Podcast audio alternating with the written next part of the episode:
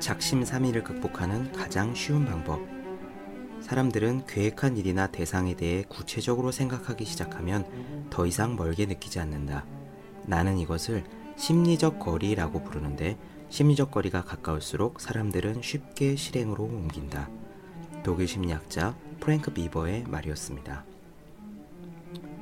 저서 괴짜 심리학으로 유명한 심리학자 리처드 와이즈먼 교수는 일반인 5천명을 대상으로 신년 초에 세운 목표를 얼마나 달성하는지를 연구했습니다. 목표를 세운 지 6개월 후 조사 대상자들의 성취도를 보고 있는데요.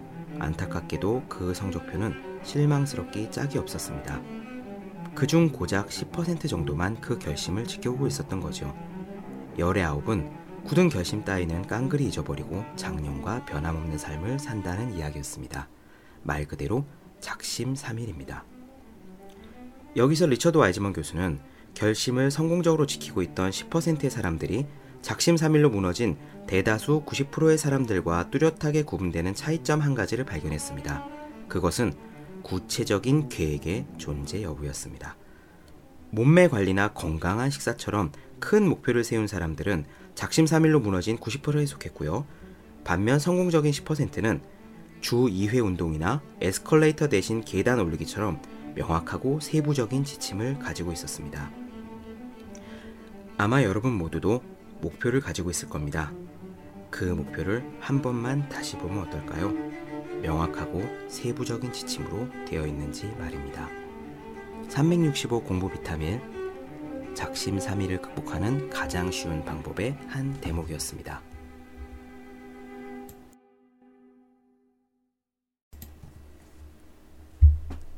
네, 안녕하세요.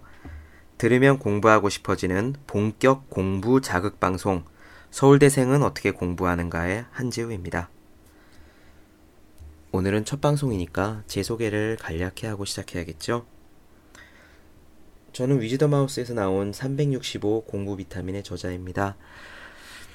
제 책의 첫 표지를 보면은 프로필에 이렇게 써 있습니다. 서울대 법학부를 졸업했다. 군복무를 마친 뒤 커피 한 잔을 팔 때마다 물 한 통을 기부하는 1.2평짜리 공정무역 카페 프로젝트 일사를 열었으나 1.2년 만에 문을 닫았다. 비록 가게는 접었지만 그 와중에 하고 싶은 일을 찾았으니 그리고 에세이 블로그를 운영하게 되었으니 한참 남는 장사라 여기고 있다. 비 오는 날의 아메리카노와 연필로 밑줄을 그어가며 읽는 책과 졸음을 참아가며 써내는 글을 좋아한다. 지금 회사로 열심히 출근하고 있고 검도 3단 그리고 푸드라빠 6년 차다. 네, 그렇습니다. 제가 전공은 법학인데요. 사실 법학을 그렇게 좋아하진 않았습니다. 학교 다니는 동안에는 중앙도서관에 가서 제가 읽고 싶은 책들을 다양하게 읽었고요. 군대를 늦지막히 다녀와서 그 탐스 신발 있잖아요. 신발 한 짝을 팔 때마다 한 짝을 어려운 날에 기부하는 그 신발을 보고 감명을 받아서 저수 비슷하게 1대1 기부 모델의 카페를 차려보자 하는 생각으로 숙명여대 앞에 1.2평짜리 그러니까 제가 들어가 있는 자판기 같은 거예요.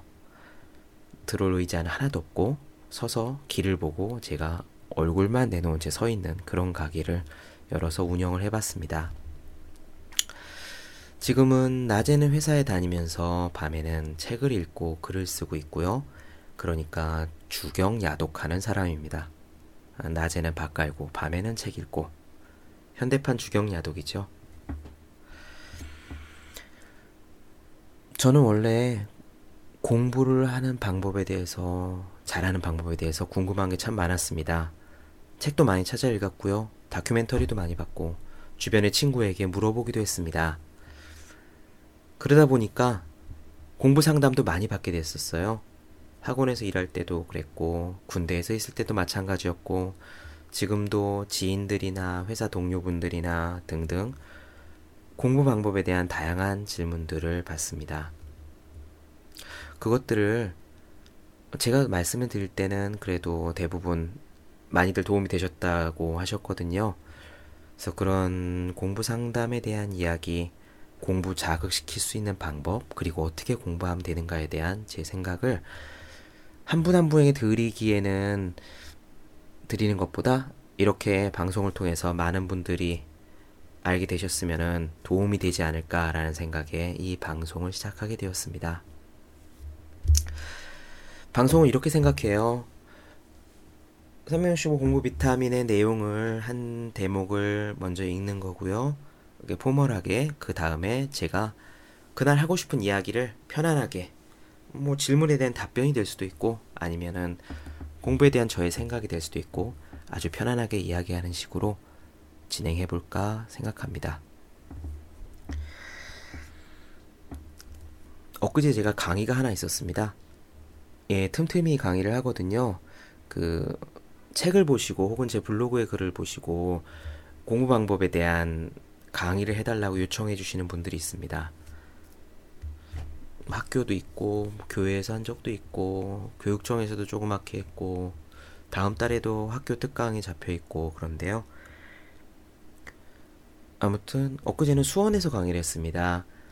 강의를 듣는 분들은 학부형 학부모님이자 음, 현장에서 실제 초중고 학생들을 지도하시는 독서 지도사 선생님들이었어요. 그분들에게 약 2시간 반 동안 공부 방법에 대해서 강의를 했는데요.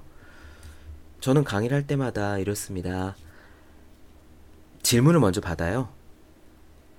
딱 한 가지. 공부 방법에 대해서 궁금한 것을 가장 중요한 것만 한 가지를 말씀해 주세요. 이렇게 질문을 먼저 받는 이유는요. 실제 질문을 받고 나서 제가 2시간 동안 풀로 강의를 하잖아요. 그러면은 대부분의 질문에 대한 답변은 제 강의 내용 안에 들어 있습니다. 그래서 먼저 받는 거거든요.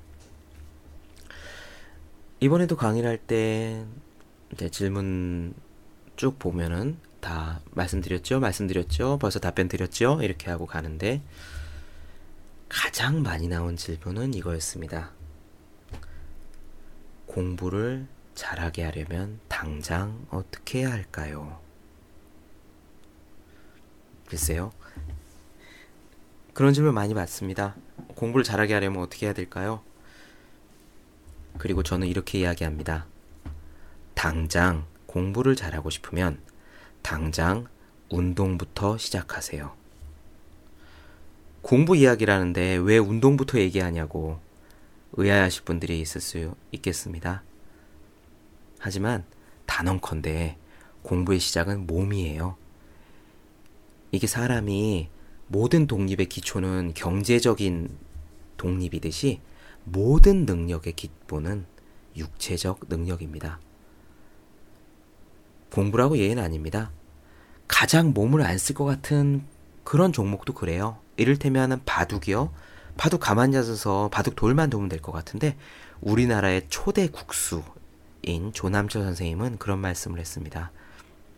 나이가 들면 체력이 떨어져서 30수 이상을 내다보기가 힘들다. 그래서 등산을 하면서 체력을 관리한 사람들이 승률이 높다. 글쓰기도 마찬가지입니다. 가만히 책상 앞에 앉아서 글만 쓰면 될 것 같잖아요? 하지만 작가들은 그렇지 않습니다. 유명한 소설가, 저도 굉장히 좋아하는데요. 김현수 씨 같은 경우에는 마라토너죠. 달리기를 하십니다. 그리고 태백산맥 아리랑 한강 22년 동안 대하소설 3권을, 3권이 아니죠. 32권인데 써내신 조정래 선생님은 황홀한 글쓰기라는 본인의 자전적 에세이에서 그런 말씀을 하셨습니다. 글쓰기에서 체력 관리가 제일 중요하다. 그래서 그분은 20년간 단 하루도 빠지지 않고 맨손 지조를 아침, 점심, 저녁 세 번을 하셨답니다. 정말 운동은 중요합니다. 공부를 잘하신 분만 아니라 성공하신 분 중에서 운동 관리 안 하신 분들이 없어요. 음, 예를 들어 볼까요? 예를 들면 무라카미 하루키 유명한 작가잖아요. 항상 노벨 문학상 1순위에 꼽히고 있고 하루키는 작가이자 동시에 마라토너입니다. 본인의 묘비명에다가 이렇게 써달라 그랬어요. 작가 그리고 러너 적어도 걷지는 않았다. 지금도 1년에 한 번 이상 마라톤을 완주하고 마라톤만으로는 부족했는지 철인 3종 경기로 그 발을 넓혔다고 합니다. 정조대왕 우리나라 영조, 정조, 수원성을 쌓으신 분이죠. 그 정조대왕은 당대 유명한 무인이었습니다. 기록에 보면은 화살 열순을 쏘아서 1수는 5발입니다. 그러니까 열수는 50발이라는 얘기인데 열순을 쏘아서 49발을 맞췄다는 기록이 있습니다. 나머지 한 발도 실수한 게 아니에요. 49발을 연속으로 맞히고 나머지 한 발을 겸손의 의미로 딴 데다가 휙 날려버린 겁니다. 오바마 대통령 예를 들어볼게요. 오바마 대통령은 자기 자서전에서 이렇게 이야기했습니다. 나는 원래 젊었을 때 마약을 복용한 경험도 있고 공부도 그렇게 잘하지 않았다. 그런데 어느 날 몸의 건강이 정신의 건강이라는 말을 깊은 감명을 받아서 그날부터 운동을 시작했다. 하루에 3마일을 뛰었다고 해요. 1마일은 1.6km거든요. 그러니까 3마일은 5km 정도가 됩니다. 지금 오바마 대통령이 백악관에 들어가겠는데 단 하루도 운동을 걸은 날이 없습니다. 오바마 대통령 대선 캠페인 그러니까 대선 운동 기간에요. 선거 운동 기간에 수행원들이 했던 이제 가장 중요한 일이 뭔지 아세요? 오바마가 운동할 헬스장을 예약하는 겁니다. 낮에는 하루 종일 선거운동 하느라 일정이 바쁘니까 선거운동 시작하기 전 새벽 또는 그날 일정을 마친 밤중에 오바마를 위해서 문을 열어줄 헬스장을 예약하는 일이죠. 백악관에 들어간 이유도 하루에 1시간 반씩 강도 높은 운동을 멈추지 않습니다. 우리가 시간이 없다, 바쁘다, 바쁘다 하지만 미국 대통령만큼 바쁘진 않을 거 아니에요? 공부에서도 마찬가지입니다. 정말 서울대생들은 그제 친구들 운동을 열심히 합니다. 제 가장 친한 친구들 예만 들어볼게요. 어, 강원도 수석을 했던 친구가 있는데 이 친구는 몸이 정말 좋습니다. 지금 영등포 쪽에 사는데 주말이면 운동화 끈을 묶고요. 목동을 지나 가양까지 달리기를 하고 돌아옵니다. 왕복 20km쯤 그래도 말짱합니다. 제 친한 친구 한 명은 대학교 1학년 때 하루에 푸시업을 450개 했어요. 어떻게 450개를 하냐? 그 아날로그 시계를 갖다 놓고 초침이 움직이잖아요. 그러다가 초침이 12자에 가면은 푸시업을 15개를 합니다. 그럼 뭐 15초, 20초쯤 걸리겠죠. 그리고 한 40초를 쉬는 거예요. 그리고 초침이 다시 12자에 가면은 다시 푸시업을 15개를 합니다. 그런 식으로 30분을 하면 450개가 됩니다. 왜 푸시업을 했냐? 간단합니다. 헬스장 가기에는 시간이 아까워서. 하지만 운동은 해야 되기 때문에. 다른 친구 한 명은 춤을 그렇게 좋아했습니다. 공부하는 내내 스포츠 댄스도 하고 발레도 하고 쉬지 않고 춤을 추더니 지금은 변호사면서 동시에 프로 탱고 강사이기도 합니다. 저요? 저는 22살 때부터 검도를 지금까지 계속했습니다. 지금 검도 3단이고요. 1년에 두세 번 정도는 대회에 나가고 운이 좋으면 메달을 따오기도 합니다.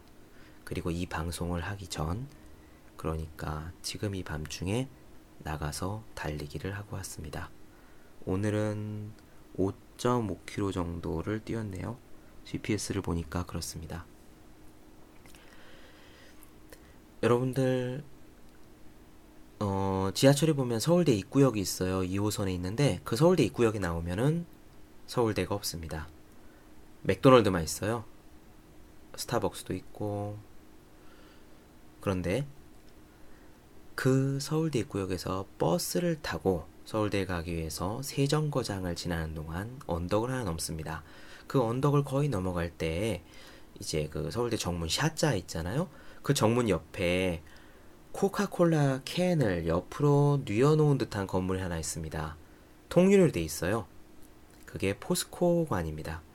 포스코에서 지어준 건물인데 통째로 헬스장이에요. 수영장도 있고 안에 헬스 기구들도 있고 헬스 기구를 따라서 삥 도는 트랙도 있고 거기에 새벽부터 학생들이 바글바글합니다. 단언컨대 공부를 잘하려면 운동부터 시작해야 됩니다. 운동화를 신은 뇌라는 책이 있어요. 미국 분이 지은 책인데 그 책의 요지는 이겁니다. 운동을 하면 우리 뇌가 최적의 상태가 된다.